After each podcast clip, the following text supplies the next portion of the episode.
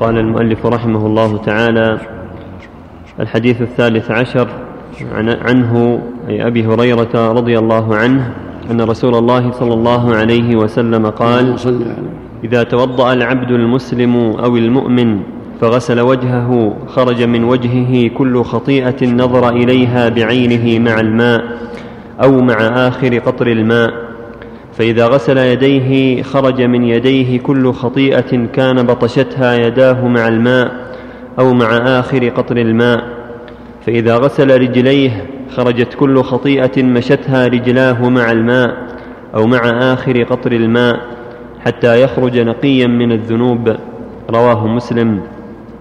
الرابع عشر عنه عن رسول الله صلى الله عليه وسلم قال الصلوات الخمس والجمعة إلى الجمعة ورمضان إلى رمضان مكفرات لما بينهن إذا اجتنبت الكبائر. رواه مسلم. الخامس عشر عنه قال قال رسول الله صلى الله عليه وسلم ألا أدلكم على ما يمحو الله به الخطايا ويرفع به الدرجات؟ قالوا بلى يا رسول الله.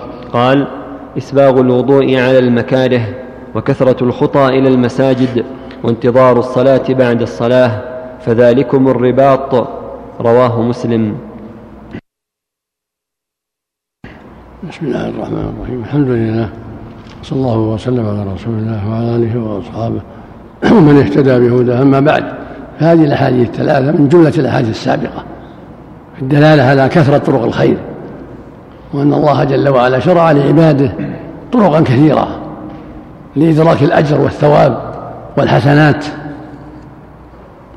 فينبغي للمؤمن أن يجتهد في فعلها والاستكثار منها لأن ذلك من أسباب رفع الدرجات ومضاعفة الحسنات وتكفير السيئات. والإنسان في هذه الدنيا على خطر دائم. من اقتراح السيئات ومن وقوع فيما حرم الله إلا من رحم الله. كل بني آدم خطاء يقول صلى الله عليه وسلم كل بني آدم خطاء وخير الخطائين التوابون. فالله جعل سبحانه لعلاج الخطايا أسباب. من التوبة النصوح ومنها كثرة الأعمال الصالحات ومنها المصائب التي تصيب العبد من مرض وفقر وقتل وغير هذا من المصائب. ومنها استغفار المؤمنين له استغفار الملائكة والدعاء له فينبغي له أن يجتهد في أسباب الخير لأنه خطأ. فأسباب الخير يرفع الله بها الدرجات ويحط بها السيئات ويضاعف بها الأجور فليستكثر لعله ينجو لعله يسلم. من هذا الوضوء الوضوء الشرعي من أسباب المغفرة. إذا وضأ يديه إذا غسل وجهه ووضأ يديه ومسح رأسه وغسل رجليه صار هذا من أسباب تكفير الخطايا التي يصيبها بعينه أو لسانه أو يده أو رأسه أو رجله ما لم تصب المقتلة ما لم يخشى الكبائر. يعني من أسباب تكفير السيئات الصغائر. أما إذا أصاب المقتلة الكبيرة فلا لابد من التوبة. ولهذا في اللفظ الآخر لما ذكر الوضوء قال ما لم يصب المقتلة يعني الكبيرة كالزنا والغيبة والنميمة والعقول الوالدين أو أحدهما قطيعة الرحم وأكل الربا وغير هذا من الكبائر. هذه من أسباب حرمان المغفرة حتى يتوب إلى الله منها. وهكذا قوله صلى الله عليه وسلم الصلوات الخمس والجمعة إلى الجمعة ورمضان إلى رمضان مكفرات لما بينهن إذا اجتنبت الكبائر. وفي لفظ ما لم تغشى الكبائر. فالكبائر عقبة تمنع من المغفرة فالواجب الحذر. قال الله تعالى في كتابه العظيم إن تجتنبوا كبائر ما تنهون نكفر عنكم السيئات. فعلق التكفير على اجتناب السيئات الكبائر. إن تجتنبوا هذا يخاطب المسلمين وغيرهم. إن تجتنبوا كبائر ما تنهون نكفر عنكم سيئاتكم وندخلكم مدخلا كريما. فأكبر فأكبر كبائر الشرك. ثم يليه القتل والعقوق الوالدين شهادة الزور أكل الربا أكل مال اليتيم شهادة الزور إلى غير هذا من المعاصي. فالمؤمن يحذر يحذر شر لسانه وشر بقية جوارحه يتقي الله حتى يعمل ما فيه سعادته ما فيه نجاته وحتى يحذر من أسباب الحرمان وأسباب العقوبة. ولهذا قال عليه الصلاة والسلام الصلوات الخمس والجمعة إلى الجمعة ورمضان إلى رمضان كفارات لما بينهن إذا اجتنبت الكبائر. في اللفظ الآخر ما لم تغشى الكبائر. والكبائر هي الذنوب التي جاء فيها الوعيد بالنار أو بغضب الله أو باللعنة أو بحرمان المغفرة أو ما أشبه ذلك مما فيه الوعيد. في الحديث الأخير. إسباغ الوضوء على المكاره وكثرة الخطى إلى المساجد. نعم. ألا أدلكم على ما يمحو الله كذلك حديث يقول صلى الله عليه وسلم ألا أدلكم على ما يمحو الله به الخطايا ويرفع به الدرجات؟ قالوا بلى يا رسول الله. قال كثرة الخطى إلى المساجد وإسباغ الوضوء على المكاره. وانتظار الصلاة بعد الصلاة. فذلكم الرباط فذلكم الرباط. هذا في الحث على كثرة إلى المساجد وإسباغ الوضوء. فإن إسباغ الوضوء من أسباب تكفير السيئات ولا سيما في شدة في البرد. يكون يسبق لا يتساهل. ولهذا قال النبي صلى الله عليه وسلم للمسيء في صلاته إذا قمت إلى الصلاة فأسبغ الوضوء ثم استقبل القبلة فكبر. فإسباغ الوضوء في المكاره واللفظ الآخر في السبيرات يعني في البرد بعض الناس قد يتساهل ولا يعطي الوضوء حقه فلا من إسباغ الوضوء حتى في حال البرد إذا كان بارد فيه لابد من إسباغ الوضوء وتعميمه حتى يعم العضو. كثرة الخطايا المساجد. كل ما كثرت زاد الأجر. إلى المساجد في الصلوات الخمس. كل ما كان أبعد من المسجد كانت خطاه أكثر أجرا. كان رجل في عهد النبي صلى الله عليه وسلم بعيد من المسجد. فقال له بعض إخوانه يا فلان لو اشتريت لو اشتريت حمارا تركبه في الرمضة وفي الليلة الظلمة أهون عليك؟ فقال إني أحب أن يكتب الله لي خطاي ذاهبا المسجد وراجعا منه. فقيل للنبي صلى الله عليه وسلم يا رسول الله إن فلان كذا وكذا بعيد. وقلنا له لو تشتري حمار تركبه في ظلمة وفي الحر رمضة قال إني أحب أن يكتب الله لي خطاي ذاهبا وراجعا. فقال النبي صلى الله عليه وسلم إن الله قد جمع له ذلك كله. صبر وهو بعيد صبر. على المجيء إلى أداء الجماعة أداء صلاة الجماعة. ولم يشتري منزل قريب بل صبر على البعد. فالمقصود أن الخطى تكتب مع النية الصالحة. فكثرة الخطى إلى المساجد من أسباب تكفير السيئات ورفع الدرجات. وهكذا انتظار الصلاة بعد الصلاة. كونه على باله. كل ما ذهب الصلاة وينتظر الأخرى يهتم منها لا يضيعها. مو معناه يجلس في المسجد لا. المراد أنه يهتم بالصلاة ينتظر. إذا جاء وقتها بادر إليها. المغرب عشاء فجر ظهر عصر. إذا صلى ما ينسى على باله الصلاة اللي بعدها حتى يؤديها وهكذا. لا يجلس في المسجد يقول أجلس وانتظر الصلاة كلها ويضيع أعماله ويضيع أسباب الرزق ويضيع أهله لا. المراد إنه ينتظرها بقلبه قلبه مشغول بها. لو راح يشتري حاجة أو يبيع أو في عمل موظف أو كذا لكن قلبه مع الصلاة. لا ينساها. إذا سمع الأذان بادر إليها وسارع إلى أدائها في الجماعة. فهذا انتظار الصلاة بعد الصلاة. هذا يدل على أن شأنها أن أن شأن الصلاة في قلبه عظيم وأنها على باله وإن كان في عمله وإن كان في بيعه وشراءه وإن كان في حاجة أهله وإن كان في كذا وإن كان في كذا قلبه معلق بالصلاة. كما في الحديث الآخر يقول النبي صلى الله عليه وسلم سبعة يظلهم الله في ظله يوم لا ظل إلا ظله. إمام عادل وشاب نشأ في طاعة الله ورجل قلبه معلق بالمساجد. ورجل قلبه معلق بالمساجد. يعني كل ما خرج من الصلاة فهو قلبه معلق حتى يؤدي الصلاة الأخرى وهكذا. لا ينسى. بل هي على باله في جميع الأوقات من شدة تعظيمه لها وحرصه عليها هي على باله. كل ما فرغ من واحدة ينتظر الأخرى يسأل ربه أن الله يعينه على أدائها في الجماعة. هكذا المؤمن هكذا طالب النجاة. نسأل الله الجميع التوفيق. نعم. لم يصلي فلما ننصح مثلا إلى الصلاة يقول أنا ما أصلي ولكن مؤمن. المؤمن هو اللي يصلي. اللي ما يصلي ما هو مؤمن. اللي ما هو مصلي من من من, من إخوان الشياطين. هذا من النفاق يا شيخ. لا ما هو من النفاق. من ما يصلي المنافق يصلي مع الناس بنافق. لكن هذا مو من مو مؤمن بالكليه لا منافق ولا مؤمن. بل كافر نسأل الله العافية. والمنافق يتظاهر بالإسلام وقلبه مريض. ما يؤمن في الباطن. هذا منافق. مثل ما قال الله في المنافقين إن المنافقين يخادعون الله وهو وإذا قاموا إلى الصلاة قاموا كسالى يراءون الناس ولا يذكرون الله إلا قليلا قلوبهم خربانة صلاتهم رياء نسأل الله العافية.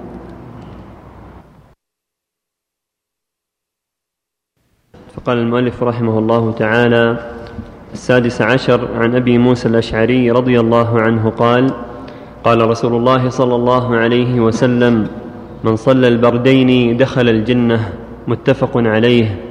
البردان الصبح والعصر. السابع عشر عنه قال قال رسول الله صلى الله عليه وسلم إذا مرض العبد أو سافر كتب له مثل ما كان يعمل مقيما صحيحا. رواه البخاري. الثامن عشر عن جابر رضي الله عنه قال قال رسول الله صلى الله عليه وسلم كل معروف صدقة رواه البخاري ورواه مسلم من من رواية حذيفة رضي الله عنه. بسم الله الرحمن الرحيم. الحمد لله وصلى الله وسلم على رسول الله وعلى آله وأصحابه ومن اهتدى بهداه. أما بعد هذه الأحاديث أيضا فيما يتعلق بكثرة طرق الخير وإنه ينبغي المؤمن أن يجتهد في استعمال نفسه فيما يقربه من الله في سائر أنواع الخير. الله جل وعلا شرع لعباده انواعا من الخير فينبغي له ان يجاهد نفسه حتى يستعملها فيما ينفعه ويرضي الله عنه ويقربه لديه. من هذا قوله صلى الله عليه وسلم صلى البردين دخل الجنة وهما الفجر والعصر يدل على أنه ينبغي أن يكون لك للإنسان عناية بهذين الفرضين. لأن المنافقين يفرطون فيهما ويقال في الحديث الصحيح أثقل الصلاة المنافقين صلاة العشاء وصلاة الفجر. ولو يعلمون ما فيهما لو أتوها ولو حبها ويقول صلى الله عليه وسلم من سلك صلاة العصر حبط عمله. واللفظ الآخر من فاتته صلاة العصر فكان ما وتر أهله وماله. فالواجب على المؤمن أن يحافظ على الصلاة الخمس غاية المحافظة وأن يخص الفجر والعصر بمزيد عناية خلافا للمنافقين وخلافا للكسالى.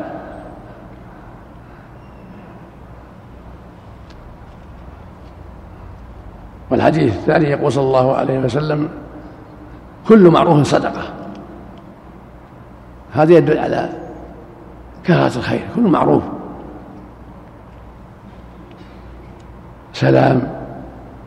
كلمة طيبة إرشاد إلى خير تنفيذ كربة إصلاحا بين اثنين إلى غير هذا من وجوه الخير كله صدقة كل ذلك صدقة.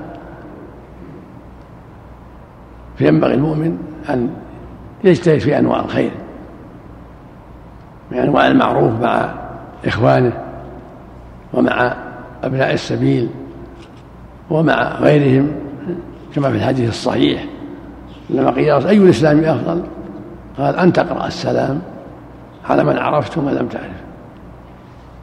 في اللفظ الآخر أن تطعم الطعام وتقرأ السلام على من عرفت ومن لم تعرف. الحديث الثالث. كل معروف. صدقه اللي قبله. كذلك حديث إذا مرض العبد أو سافر كتب الله له ما كان يعمل وهو صحيح مقيم هذا من فضل الله أيضا.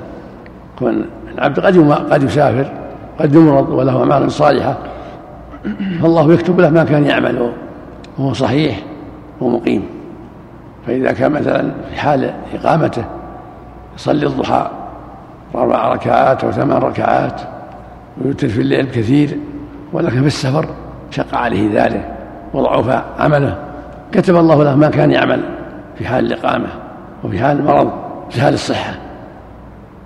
وهذا من فضل الله جل وعلا. الإنسان قد ينقص عمله مع السفر ومع المرض فيكتب الله له أعماله السابقة في حال صحته وفي حال إقامته. وهذا من فضل الله وكرمه سبحانه وتعالى.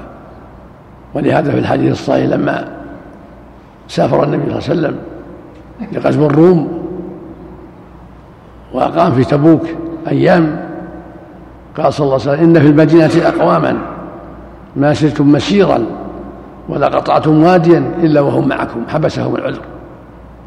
قال رسول في المدينة؟ قال وهم في المدينة.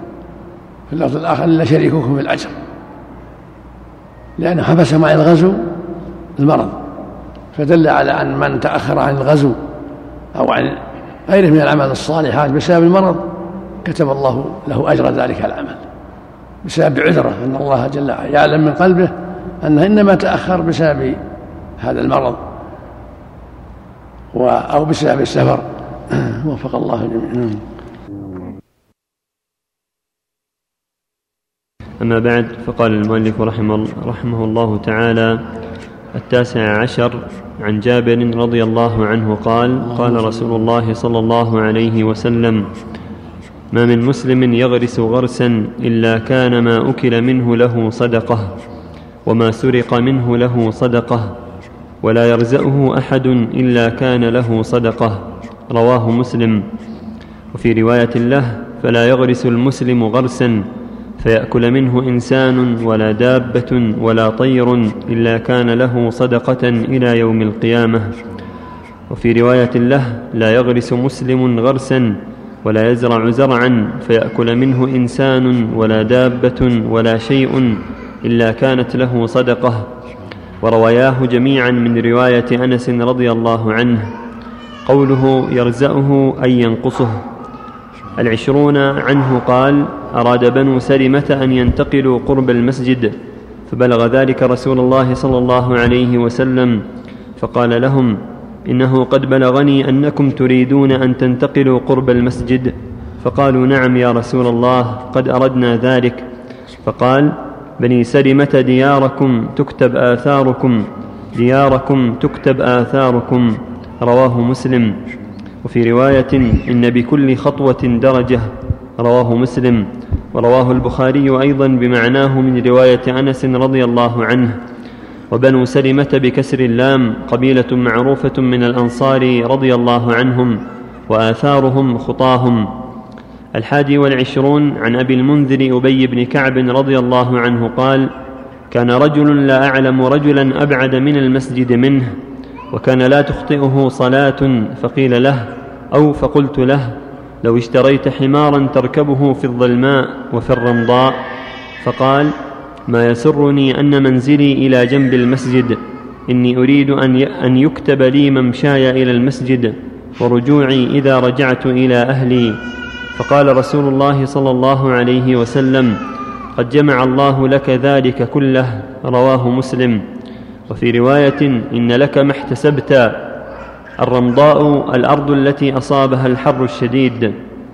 الثاني والعشرون عن أبي محمد عبد الله بن عمرو بن العاص رضي الله عنهما قال قال رسول الله صلى الله عليه وسلم أربعون خصلة أعلى أعلاها منيحة العنز ما من عامل يعمل بخصلة منها رجاء ثوابها وتصديق موعودها إلا أدخله الله بها الجنة رواه البخاري.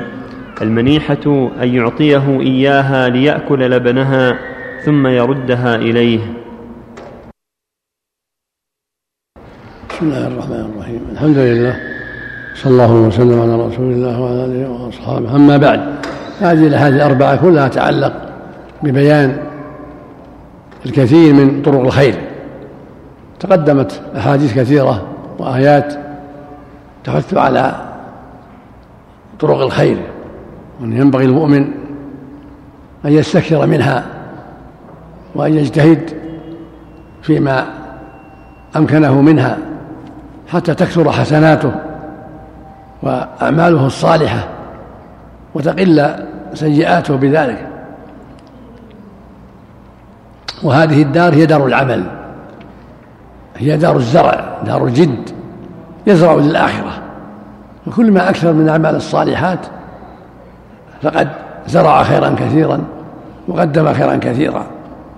والله يقول قدموا لأنفسكم. فالمؤمن يقدم لنفسه. وما تقدموا لأنفسكم خير تجدوه عند الله. هو خيرا وأعظم أجرا.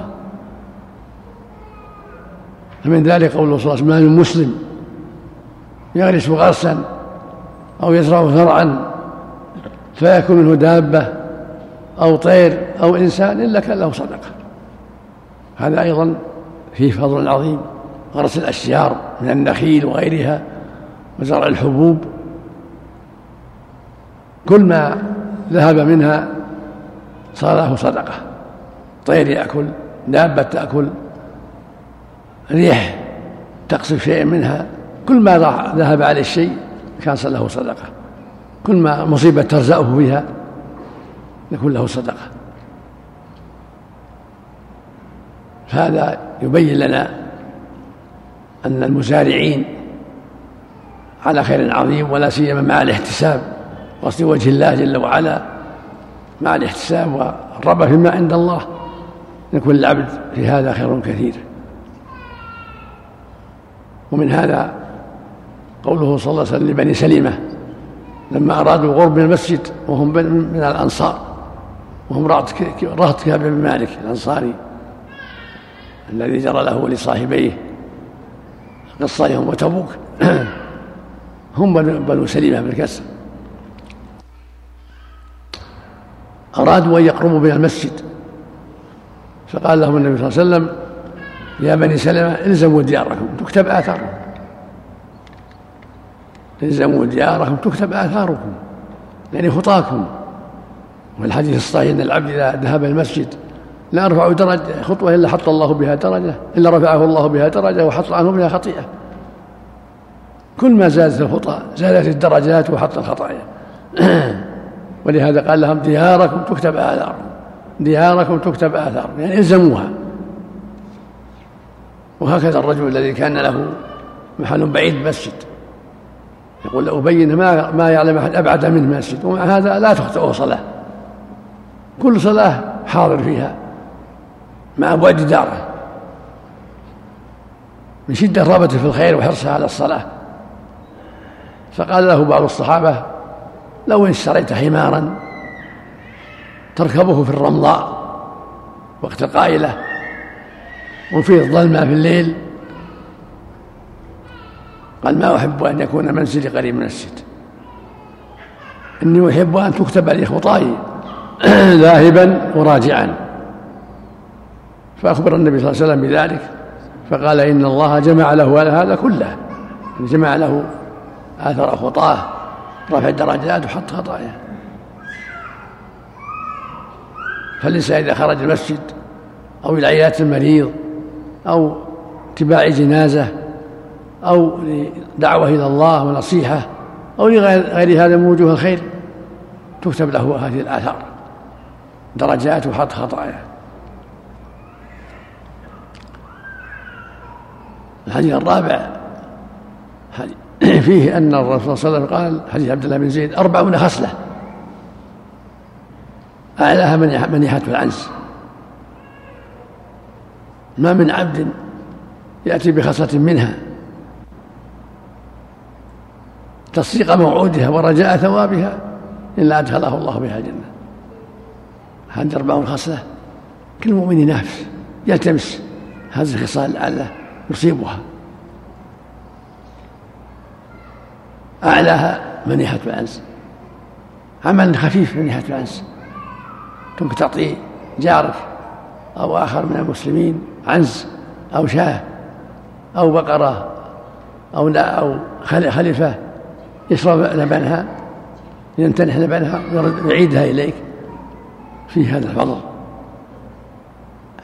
العنز على رخصها وتيسرها أعلاها منحة العنز كيف إذا إذا منح بقرة أو خلفة أو عنزين أو ثلاثة؟ يكون الأجر أعظم. يدخل فيها إلى أربعين خصالا كثيرة يدخل فيها إلى أربعين خصالا كثيرة من الصدقات عيادة المريض اتباع الجنائز تفريج كربة المكروبين انظار المعسر الشفاعة في الخير إلى غير هذا من وجوه الخير. هذه أربع خصلة. هي سهلة عظيمة كثيرة.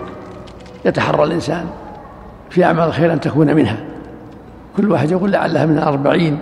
فينافس فيها رجاء ثوابها وتصديق موعودها. هذا من فضل الله ورحمته حتى يكون المؤمن في عمل دائم من الخير في عمل دائم وفي مجاهدة. كل ساعة يقول هذه خصلة طيبة هذه خصلة طيبة. وينافس ينافس في الخيرات في ليله ونهاره. ينفع العباد وينفع نفسه.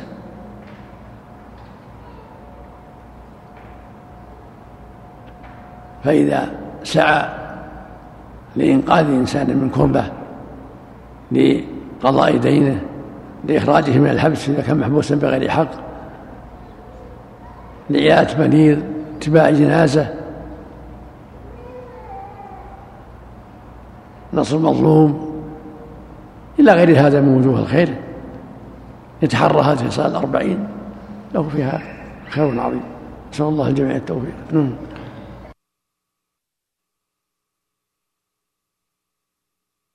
قال الإمام النووي رحمه الله تعالى في كتابه رياض الصالحين في باب بيان كثرة طرق الخير. الثالث والعشرون عن عدي بن حاتم رضي الله عنه قال سمعت النبي صلى الله عليه وسلم يقول اتقوا النار ولو بشق تمرة متفق عليه.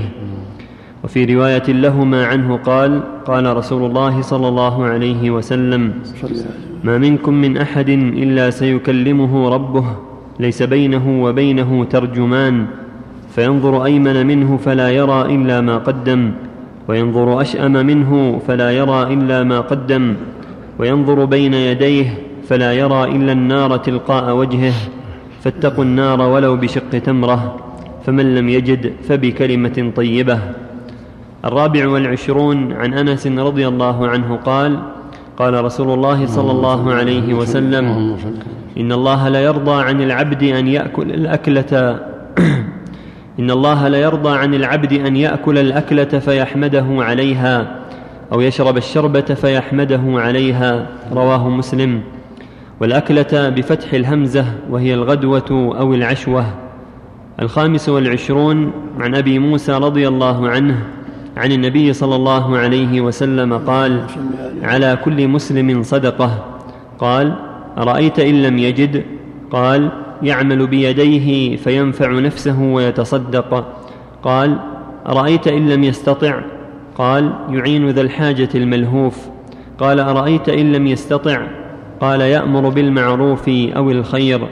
قال أرأيت إن لم يفعل؟ قال يمسك عن الشر فإنها صدقة.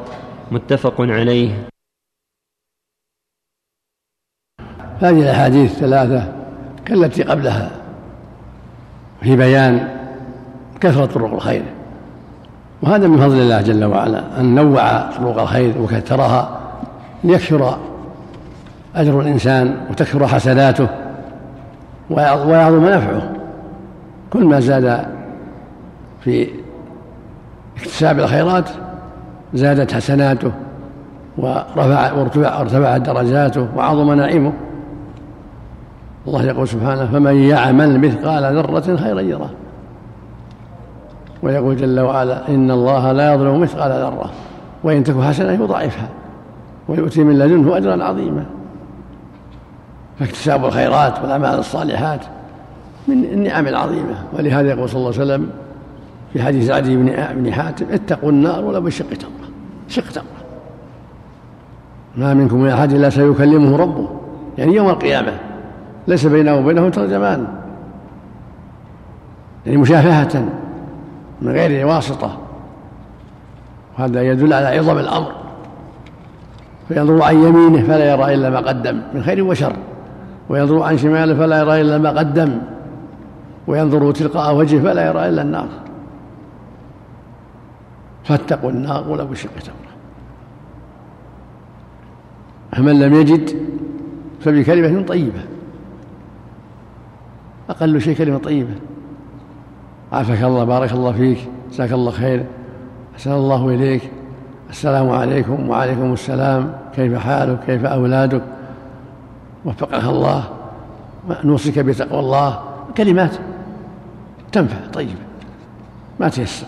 كله كله صدقة كله خير. إذا قلت لأخي كيف حالك؟ كيف أولادك؟ بارك الله فيك. يسر الله أمرك. أعانك الله على الخير. نوصيك بتقوى الله. وما أشبه ذلك. كل معروف صدقة.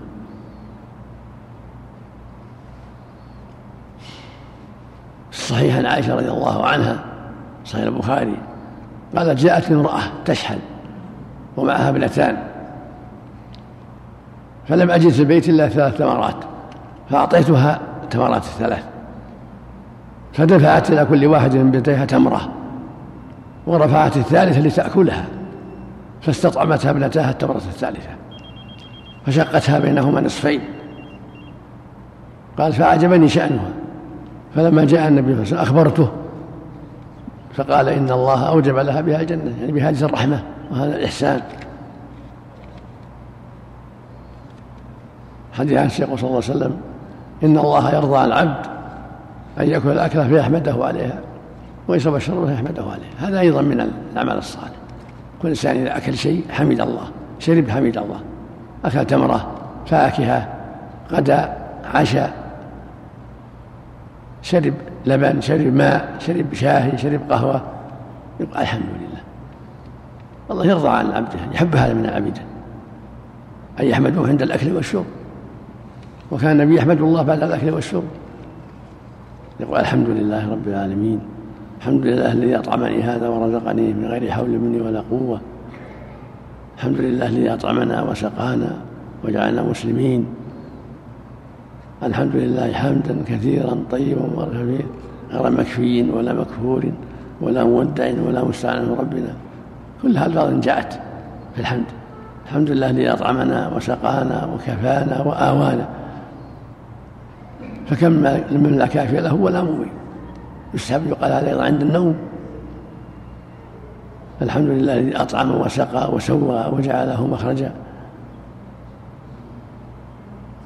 هذه الكلمات وما أشبه كلها يحبها الله يرضاها الله. إن الله لا يرضى عن العبد أن يأكل فيحمده عليها ويشرب يشرب فيحمده. قال أكلة واحدة الأكلات كالغداء والعشاء ونحو ذلك. أما الأكلة بالضم فهي اللقمة. بحسب ابن آدم لقيمات اللقمة الواحدة من اللقم التي يأخذها بيده لقمة من طعام لقمة من خبز. لقمة من فاكهة من تمر. الحديث الثاني يقول صلى الله عليه وسلم على كل مسلم صدقة كل واحد تصدق مما يسر الله له. في اللفظ الآخر على كل سلامة من الناس صدقة يعني على كل مفصل صدقة. وتقدم أن الإنسان خلق على 360 مفصل. كل مفصل صدقة شكرا لله على هذه النعم. قالوا يا رسول الله إن لم يجد ما عنده شيء يصدق قال يعمل بيديه ويصدق يعمل. نجار حداد بنا خراز كاتب يعمل شيء. غارس زارع يعمل شيء يدر عليه. لا يجلس طول الرزق يطلب الرزق. لا تساهل في هذا. والإنسان أفضل ما يكون يكون من عمل يده.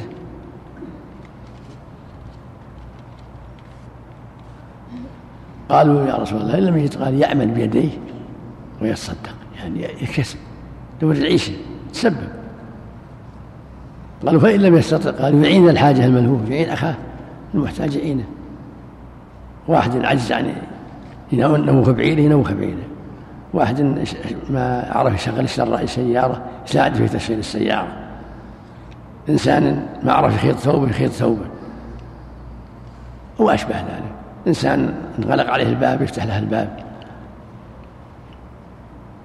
من حال من شان مع مع حاجة ما استطاع يرفعها في السيارة يرفعها له في السيارة. يعين ذا الحاجة.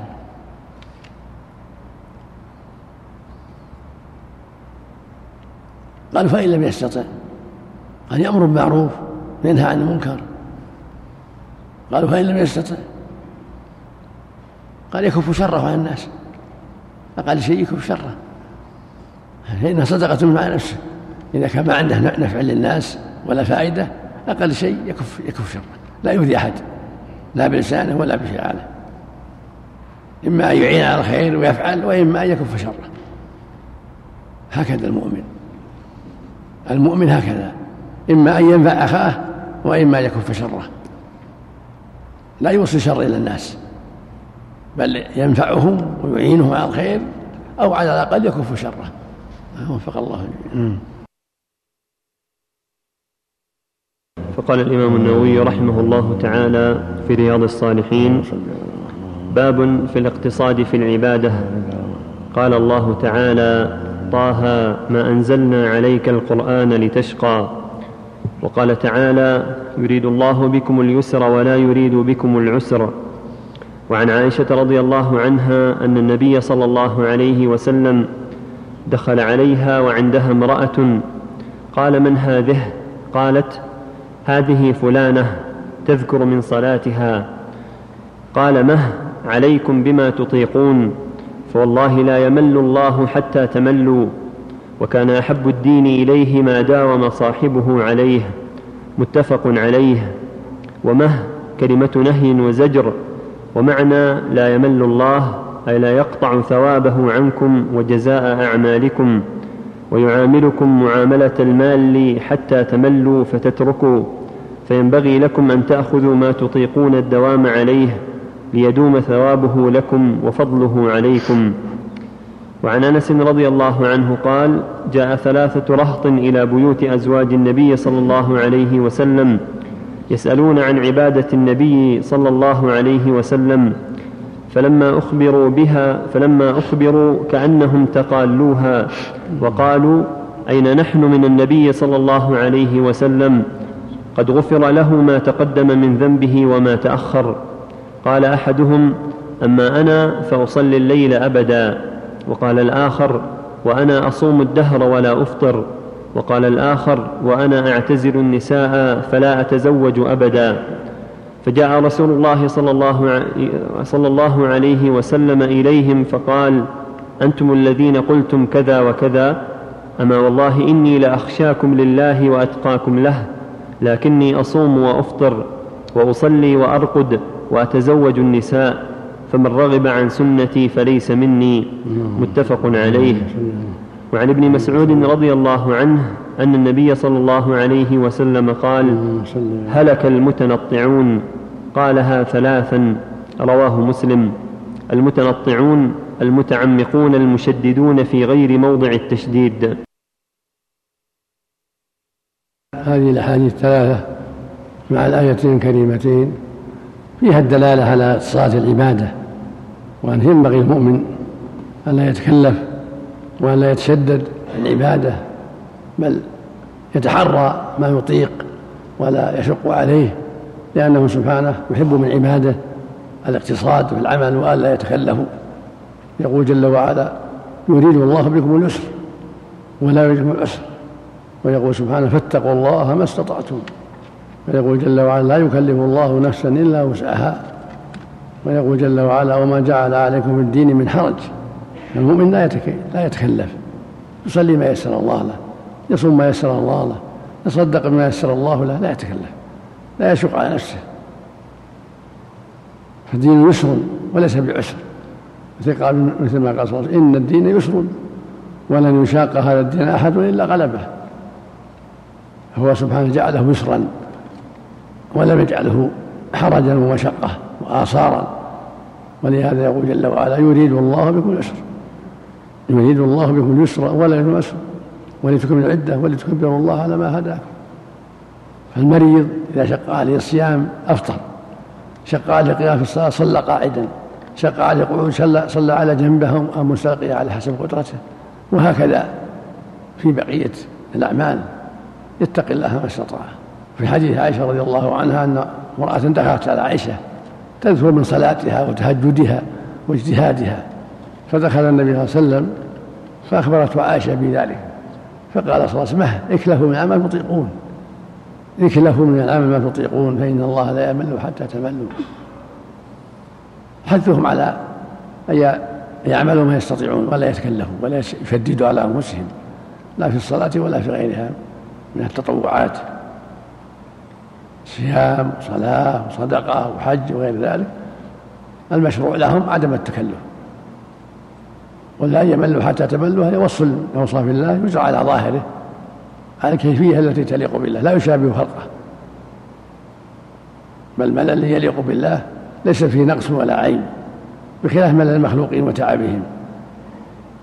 والمؤلف أوله بقطع الثواب والاولى إجرى على ظاهره. يقال إنه وصف يليق بالله لا يكيف بل وجه يليق به سبحانه. لا يشابه ملل المخلوقين. فإنه سبحانه هو القادر على كل شيء. العظيم الذي لا أعظم منه ولا يشق عليه شيء سبحانه وتعالى. لكن من مقتضى هذا الوصف أنه لا يقطع ثوابه ولا يوقف عنكم فضله إلا إذا قطعتم أنتم. فالمؤمن يواصل العمل ويجتهد في الخير يرجو ما عند الله من المهلوبة ولكن لا يشق على نفسه. يصوم ما يستطيع الصيام يتطوع. يواصل الصيام وهو يشق عليه. يتصدق بشيء ما يقدره يشق عليه. عليه بتقوى الله وأن يتحرى ما لا يشق عليه. من هذا قول جماعة من الصحابة لما سألوا عن عمل النبي في السر كأنهم تقالوه فقال بعضهم أما أنا فأصلي ولا أنام. وقال الآخر أن أما أنا فأصوم ولا أفطر أبدا. قال الآخر أما أنا فلا أتزوج النساء. فبلغ النبي ذلك عليه الصلاة والسلام فأخبرهم وأنكر عليهم هذا العمل. وقال أما والله إني لأخشاكم لله وأتقاكم له عليه الصلاة والسلام. ولكن لا أفعل فعلكم. أصلي وأنام وأصوم وأفطر وأتزوج النساء فمن رغب عن سنتي فليس مني. المعنى لا يجوز الإنسان يتعب نفسه يصلي أبدا ولا ينام يصوم أبدا ولا يفطر لا. ولكن يصلي ما يتبع. ما فرض الله عليه. يتطوع ما يسر الله له ولكن ينام يستريح. هكذا يصوم ما يسر الله له يفطر يصوم الفريضة يحج حج الفرض وما تيسر من التطوع ولا يكلف نفسه. ولهذا قال أما والله حلف هو الصادق وإن لم يحلف. إني لأخشاكم لله وأتقاكم. فالرسول صلى الله عليه وسلم وأخشى الناس لله وأتقى الناس وأعلم الناس عليه الصلاة والسلام. ومع هذا يصلي وينام.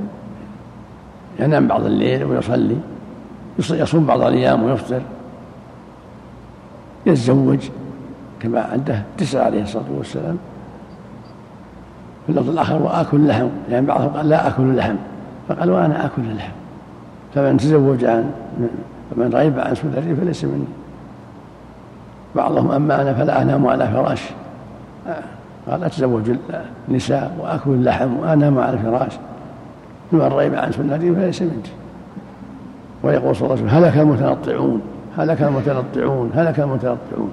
يرددها ثلاث المتنطع متشدد يعني يشدد ويتنطع في أعماله يزيد هذا هلك بدعة ومشقة على النفوس ولكن يقتصد يتحرى الحال يتحرى الخير ولا يغلو. يقول صلى الله عليه وسلم إياكم والغلو في الدين فإنما أهلك من كان قبلكم الغلو في الدين. قال تعالى يا أهل الكتاب لا تغلوا في دينكم. أخبرنا أن هنا أهل الكتاب وهو نهي لنا أيضا عن الغلو والغلو هو الزيادة في الدين الزيادة في الأفعال أو في الأقوال ما شرعها الله. هذا الغلو. والتنطع هو الزيادة. مثل يقول أنا أصوم أبدا أنا أقوم الليل أبدا لا أنام. هذا تنطع تنطع غلو لا يجوز. وفق الله جميعا. قال المؤلف رحمه الله تعالى عن أبي هريرة رضي الله عنه عن النبي صلى الله عليه وسلم قال إن الدين يسر ولن يشاد الدين إلا غلبه ولن يشاد الدين إلا غلبه فسددوا وقاربوا وأبشروا واستعينوا بالغدوة والروحة وشيء من الدلجة. رواه البخاري. وفي رواية له سددوا وقاربوا واغدوا وروحوا وشيء من الدلجة القصد القصد تبلغ قوله الدين هو مرفوع على ما لم يسم فاعله وروي منصوبا وروي لن يشاد الدين أحد. وقوله صلى الله عليه وسلم إلا غلبه أي غلبه الدين وعجز ذلك المشاد عن مقاومة الدين لكثرة طرقه. والغدوة سير أول النهار والروحة آخر النهار والدلجة آخر الليل وهذا استعارة وتمثيل ومعناه استعينوا على طاعة الله عز وجل بالأعمال في وقت نشاطكم وفراغ قلوبكم بحيث تستلذون العبادة ولا تسأمون وتبلغون مقصودكم كما أن المسافر الحاذق يسير في هذه الأوقات ويستريح هو ودابته في غيرها فيصل المقصود بغير تعب والله أعلم. وعن أنس رضي الله عنه قال دخل النبي صلى الله عليه وسلم المسجد فإذا حبل ممدود بين الساريتين فقال ما هذا الحبل؟ قالوا هذا حبل لزينب. فإذا فترت تعلقت به فقال النبي صلى الله عليه وسلم حلوة ليصلي أحدكم نشاطه فإذا فتر فليرقد. متفق عليه. وعن عائشة رضي الله عنها أن رسول الله صلى الله عليه وسلم قال إذا نعس أحدكم وهو يصلي فليرقد حتى يذهب عنه النوم. فإن أحدكم إذا صلى وهو ناعس لا يدري لعله يذهب يستغفر فيسب نفسه. متفق عليه. هذه الأحاديث الثلاثة كالتي قبلها. فيها الحث على الاقتصاد في العبادة والحرص على أوقات النشاط وعدم التكلف بقوله جل وعلا يريد الله بكم اليسر قوله سبحانه لا يكلف الله نفسا إلا وسعها وله عز وجل فاتقوا الله ما استطعتم فالمؤمن يجتهد في العبادة من دون مشقة يعني النوافل نوافل الصدقة نوافل الصلاة نوافل الصيام يعمل ما تيسر من دون مشقة. ولهذا قال صلى الله عليه وسلم إن هذا الدين يسر. يعني ميسر للعباد الحمد لله. كما قال جل وعلا يريد الله بكم اليسر. قال يسروا ولا النبي صلى الله عليه وسلم قال يسروا ولا تعسروا إن هذا الدين يسر ولا يشاد الدين أحد إلا غلبه. يعني ما يشاد الدين, أحد ويغالب الدين إلا غلبه الدين. لأن الدين أوسع. وأقوى وأكثر. والإنسان من طبيعته الضعف خلق الإنسان ضعيفا. فإذا داوم على الشيء المتعب تعب. إذا داوم على الصيام أو على الصلاة أو على غيرها مما يشق يتعب. فلا بد يعطي نفسه شيئا من الراحة حتى ينشط. ولهذا قال النبي صلى الله عليه وسلم للذين قالوا فيما بينهم أما أحدنا ف أما أنا فأصوم ولا أفطر والآخر قال أصلي ولا أنام والآخر قال لا أنام لا أنام على فراش. وقال الآخر لا أكل اللحم قال لكني أصلي وأنام وأصوم وأفطر وأتزوج النساء فمن رغب عن سنتي فليس مني. فهكذا بقية الدين. لابد من ملاحظة عدم التشدد وعدم التكلف. ولهذا قال غدوا وروحوا وعليكم بشيء من الدوجة. قد يسروا ولا تعسروا. كل هذا من باب الإعانة أوقات النشاط. والإنسان في أوقات النشاط يعمل. في الغدوة والروحة أول النهار وآخر النهار. شيء من الدلجة في آخر الليل. يكون الإنسان تهجد بالليل أو في آخر الليل حسب الطاقة حسب التيسير. يستقل وقته في أول النهار وفي آخر النهار وفي جميع الأوقات حسب النشاط. ودخل ورأى يوما في المسجد حبلا معلق. قال ما هذا؟ قالوا فلانة صلي فإذا تعبت تعلقت بالحبل. قال اقطعوه. اكلفوا من عمل ما تستطيعون ما تطيقون. فإن الله لا يعمل حتى تملوا. فالمؤمن يكلف من عمل مطيق يعمل بطاقته أما كونه يتعلق بالحبال ويطول القيام. هذا مشقة. لا تليق. ثم بعد هذا يمل ويتعب ويترك لكن يصلي في الليل يتهجد نشاطه يقرأ ما تيسر يركع ما يركع من دون تطويل يشق عليه حتى يصلي ما كتب الله له في تهجده.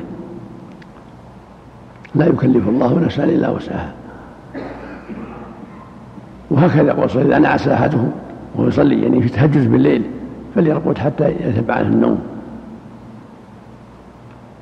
إذا أراد التهجد وعنده ضعف نعاس يرقد حتى يقوم في وقت النشاط في آخر الليل يصلي قبل أن ينام يعالج الأمر.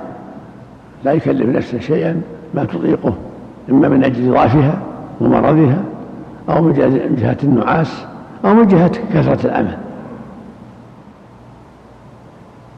ينبغي أن يكون طب نفسه. فإنه إذا أكثر عليها قد تمل وتضعف وتترك العمل بكلية قد يرتد الإنسان عن العمل بكلية لكن إذا عالج الأمور بالحكمة وأخذ ما يستطيع صار ذلك أقرب إلى أن يستمر. ولهذا قال القصد القصد تبلغ يعني ارفقوا بأنفسكم. فإذا رفق الإنسان بنفسه ولم يكلفها ما لا يطيق صار أقرب إلى أن يستمر. وإلى أن يثبت في العمل وينشط في العمل. وفق الله الجميع. أعظم الله لكم المثوبة والأجر. يقول أنا أعلم أن السعادة الحقيقية في تقوى الله والزهد في هذه الدنيا وأريد أن أتواضع في مأكلي وملبسي ومشربي ومركبي ولكن لا أستطيع بسبب الواقع المترف الذي نعيش فيه فما نصيحتكم؟ عائد. أنا أعلم أن السعادة الحقيقية في تقوى الله والزهد في هذه الدنيا وأريد أن أتواضع في مأكلي وملبسي ومشربي ومركبي ولكن لا أستطيع بسبب الواقع المترف الذي نعيش فيه. ما نصيحتكم؟ نصيحتك لك ألا تتكلف وعليك بالوسط. لا تفعل ما تزدرى فيه تلبس الملابس الرديئة وأنت لا يليق بك ذلك. وهكذا الطعام. تكون وسطا في أمورك. لا تفعل فعل الفقراء وأنت غني ولا تطلب فعل الأغنياء وأنت فقير. عليك بقدر استطاعتك. والله يحب من عبده أن يرى أثر نعمته عليه. فإذا كان الله وسع عليك تطعم تلبس الوسط الذي ليس فيه تكلف وليس فيه جحد جحد لنعم الله. وانظر إلى من دونك لا تنظر إلى من فوقك حتى لا تزدري نعم الله عليه. أما التكلف في الملابس والمشارب والمآكل فلا يليق. لكن الإنسان ينظر الوسط ولباس أمثاله وأكل أمثاله حتى لا يزدري نعمة الله عليه. نعم. وعن أبي عبد الله جابر بن سمرة رضي الله عنهما قال كنت أصلي مع النبي صلى الله عليه وسلم الصلوات فكانت صلاته قصدا وخطبته قصدا رواه مسلم. قوله قصدا أي بين الطول والقصر. وعن أبي جحيفة وهب بن عبد الله رضي الله عنه قال آخى النبي صلى الله عليه وسلم بين سلمان وأبي الدرداء. فزار سلمان أبا الدرداء فرأى أم الدرداء متبذلة فقال ما شأنك؟ قالت أخوك أبو الدرداء ليس له حاجة في الدنيا. فجاء أبو الدرداء فصنع له طعاما فقال له كل فإني صائم. قال ما أنا بآكل حتى تأكل. فأكل. فلما كان الليل ذهب أبو الدرداء يقوم فقال له نم. فنام. ثم ذهب يقوم فقال له نم. فلما كان من آخر الليل قال سلمان قم الآن. فصليا جميعا. فقال له سلمان إن لربك عليك حقا وإن لنفسك عليك حقا ولأهلك عليك حقا فأعط كل ذي حق حقه. فأتى النبي صلى الله عليه وسلم فذكر ذلك له. فقال النبي صلى الله عليه وسلم صدق سلمان رواه البخاري. وعن أبي محمد عبد الله بن عمرو بن العاص رضي الله عنهما قال أخبر النبي صلى الله عليه وسلم أني أقول والله لاصومن النهار ولاقومن الليل ما عشت. فقال رسول الله صلى الله عليه وسلم أنت الذي تقول ذلك؟ فقلت له قد قلته بأبي أنت وأمي يا رسول الله. قال فإنك لا تستطيع ذلك فصم وأفطر ونم وقم وصم من الشهر ثلاثة أيام فإن الحسنة بعشر أمثالها. وذلك مثل صيام الدهر. قلت فإني أطيق أفضل من ذلك. قال فصم يوما وأفطر يومين. قلت فإني أطيق أفضل من ذلك. قال فصم يوما وأفطر يوما. فذلك صيام داود صلى الله عليه وسلم وهو أعدل الصيام. وفي رواية هو أفضل الصيام. فقلت فإني أطيق أفضل من ذلك. فقال رسول الله صلى الله عليه وسلم لا أفضل من ذلك. ولأن أكون قبلت الثلاثة الأيام التي قال رسول الله صلى الله عليه وسلم أحب إلي من أهلي ومالي. وفي رواية ألم أخبر أنك تصوم النهار وتقوم الليل؟ قلت بلى يا رسول الله. قال فلا تفعل. صم وأفطر ونم وقم. فإن لجسدك عليك حقا وإن لعينيك عليك حقا وإن لزوجك عليك حقا. وإن لزورك عليك حقا. وإن بحسبك أن تصوم في كل شهر ثلاثة أيام فإن لك بكل حسنة عشر أمثالها فإن ذلك صيام الدهر. فشددت فشدد علي. قلت يا رسول الله إني أجد قوة. قال صم صيام نبي الله داود ولا تزد عليه. قلت وما كان صيام داود؟ قال نصف الدهر. فكان عبد الله يقول بعدما كبر يا ليتني قبلت رخصة رسول الله صلى الله عليه وسلم. وفي رواية ألم أخبر أنك تصوم الدهر وتقرأ القرآن كل ليلة؟ فقلت بلى يا رسول الله ولم أرد بذلك إلا الخير. قال فصم صوم نبي الله داود فإنه كان أعبد الناس. واقرأ القرآن في كل شهر. قلت يا نبي الله إني أطيق أفضل من ذلك. قال فاقرأه في كل عشرين. قلت يا نبي الله إني أطيق أفضل من ذلك. قال فاقرأه في كل عشر. قلت يا نبي الله إني أطيق أفضل من ذلك. قال فاقرأه في كل سبع ولا تزد على ذلك. فشددت فشدد علي. وقال لي النبي صلى الله عليه وسلم إنك لا تدري لعلك يطول بك عمر. قال فصرت إلى الذي قال لي النبي صلى الله عليه وسلم فلما كبرت وددت أني كنت قبلت رخصة نبي الله صلى الله عليه وسلم. وفي رواية وإن لولدك عليك حقا. وفي رواية لا صام من صام الأبد ثلاثا. وفي رواية أحب الصيام إلى الله تعالى صيام داود. وأحب الصلاة إلى الله تعالى صلاة داود.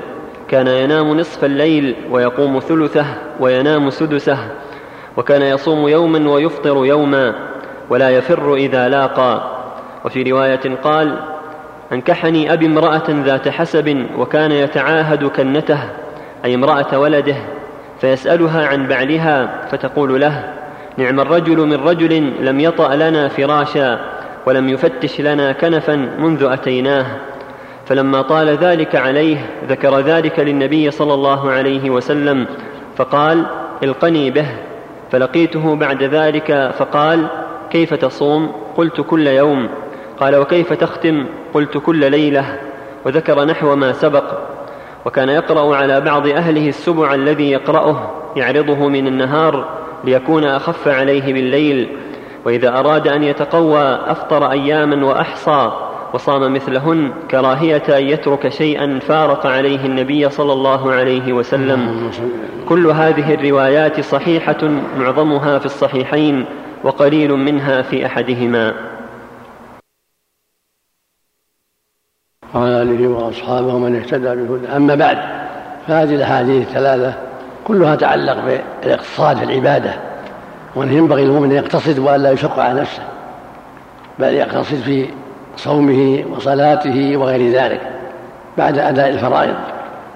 تقدم جملة من ذلك. والله سبحانه يقول فاتقوا الله ما استطعتم. لا يكلف الله نفسا إلا وسعها.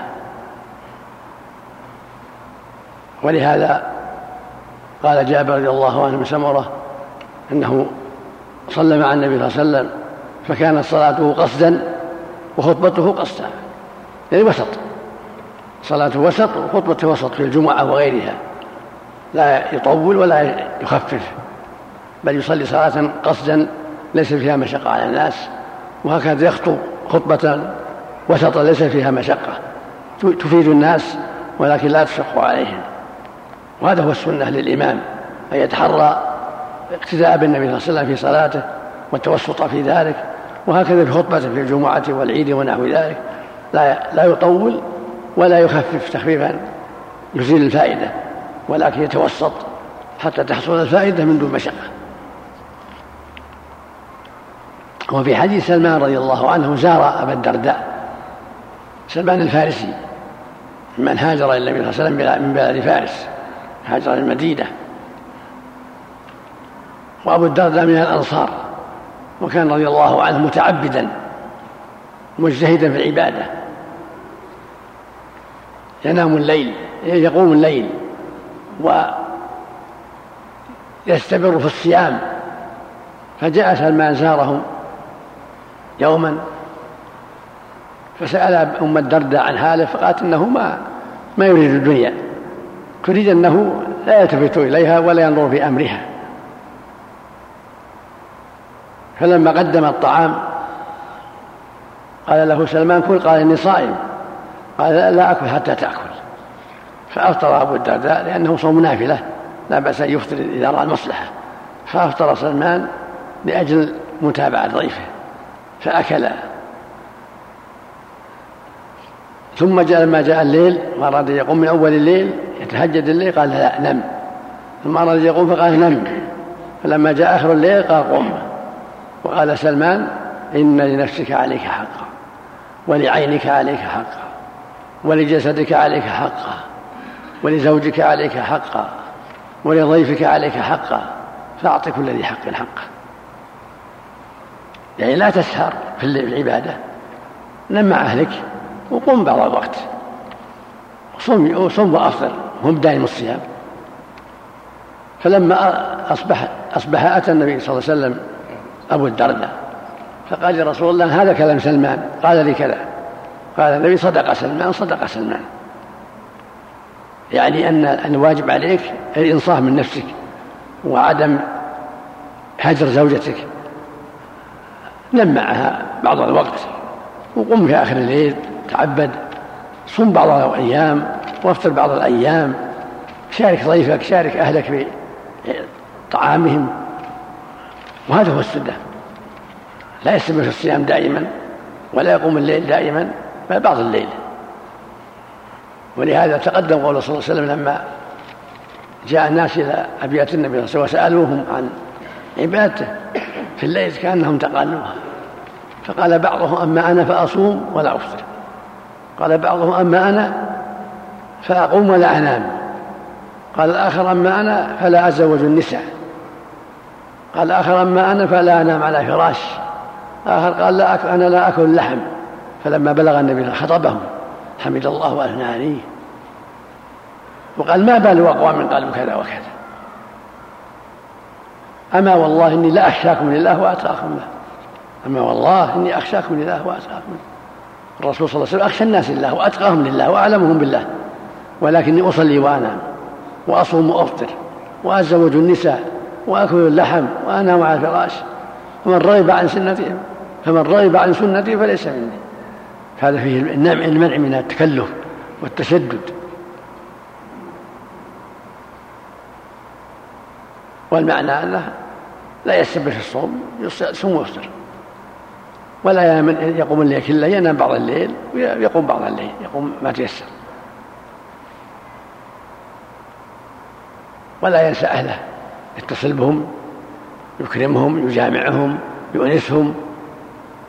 العبادة لها وقت. والأهل لهم وقت. وهكذا قال لعبد الله بن عمرو بن العاص رضي الله عنهما. كان عبد الله مجتهدا متعبدا منقطعا في العبادة. يصوم النهار ويقوم الليل ويختم كل يوم القرآن.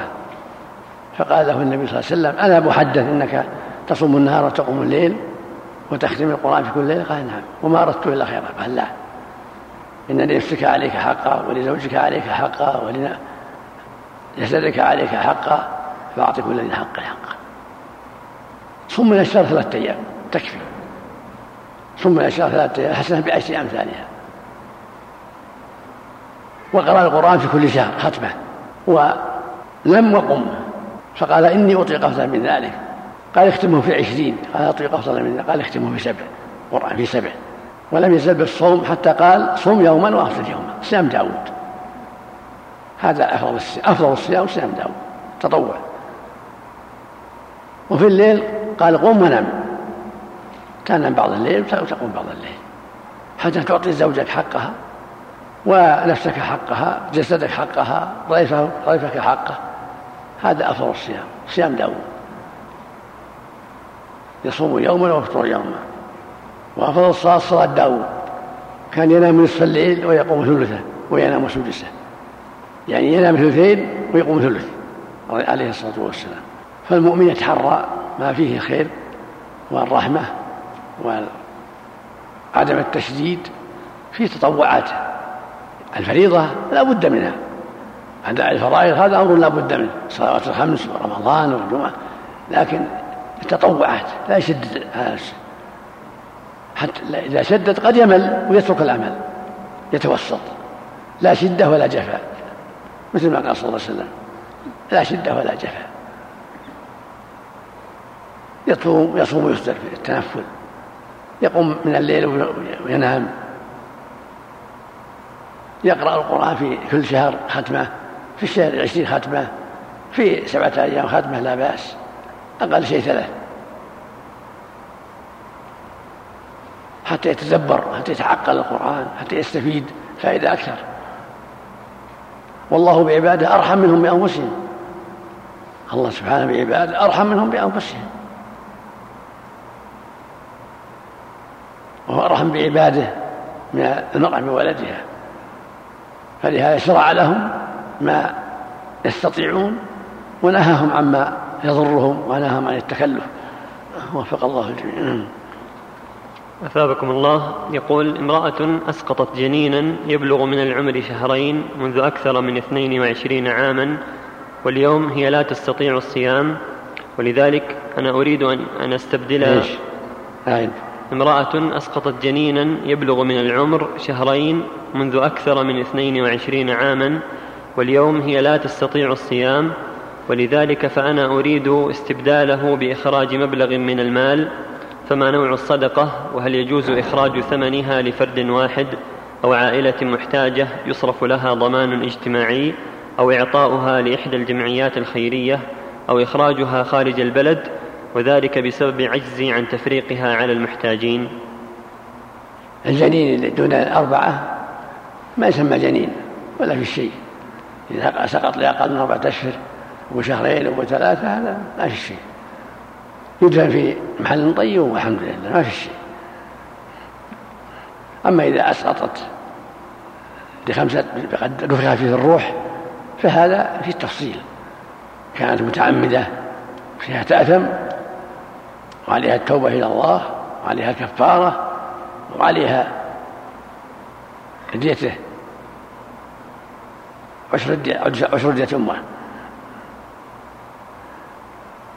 أما إن كان خطأ سقط خطأ خطأ منها فهذا فيه الكفارة فقط والدية. ولا وليس في إثم إذا كان ما تعمدت بل الأسباب الأخرى. أما ما دون ذلك قبل أن تنفخ الروح ما دام علقة أو بطأة هذا ما فيه ما في شيء ما في كفارة. نعم. أثابكم الله. ولا ولا يصلى عليه ولا يسمى ليس بولد. حتى تنفخ فيها الروح حتى يكمل الأربعة يدخل الخامس. نعم. أثابكم الله. يقول انتشرت بين النساء ظاهرة لبس البنطلونات الضيقة والتي تصف شكل أرجل المرأة بحيث تظهر هذه البنطلونات من أسفل العبايات القصيرة وذلك في الأسواق والأماكن العامة مما يسبب فتنة للرجال والباعة فما نصيحتكم؟ لا يجوز للمرأة أن تلبس شيء يسبب الفتنة ولا تلبس شيء يخالف لباس أهل بلدها لأن هذا من ثوب الشهرة ثوب الشهرة ممنوع فليس لها أن تلبس ما يشبه ما يتشبه فيه بالرجال أو يبدي بعض عورتها أو يخالف زي بلدها بل عليها أن تكون مثل أهل بلدها في ملابسهم مع التستر والعناية بالحذر من التشبه بالرجال. لا في البطلونات ولا غير البطلونات تلبس من الألبس العادية التي اعتادها بلدها وأخواتها في الله. نعم الله المستعان. قال الإمام النووي رحمه الله تعالى وعن أبي ربعي حنظلة بن الربيع الأسيدي الكاتب أحد كتاب رسول الله صلى الله عليه وسلم قال لقيني أبو بكر رضي الله عنه فقال كيف أنت يا حنظلة؟ قلت نافق حنظلة. قال سبحان الله ما تقول؟ قلت نكون عند رسول الله صلى الله عليه وسلم يذكرنا بالجنة والنار كأن رأي عين فإذا خرجنا من عند رسول الله صلى الله عليه وسلم عافسنا الأزواج والأولاد والضيعات نسينا كثيرا. قال أبو بكر رضي الله عنه فوالله إنا لنلقى مثل هذا. فانطلقت أنا وأبو بكر حتى دخلنا على رسول الله صلى الله عليه وسلم. فقلت نافق حنظلة يا رسول الله.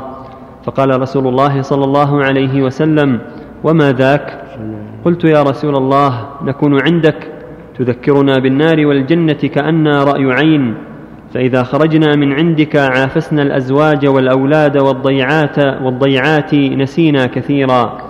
فقال رسول الله صلى الله عليه وسلم والذي نفسي بيده لو تدومون على ما تكونون عندي وفي الذكر لصافحتكم الملائكة على فرشكم وفي طرقكم.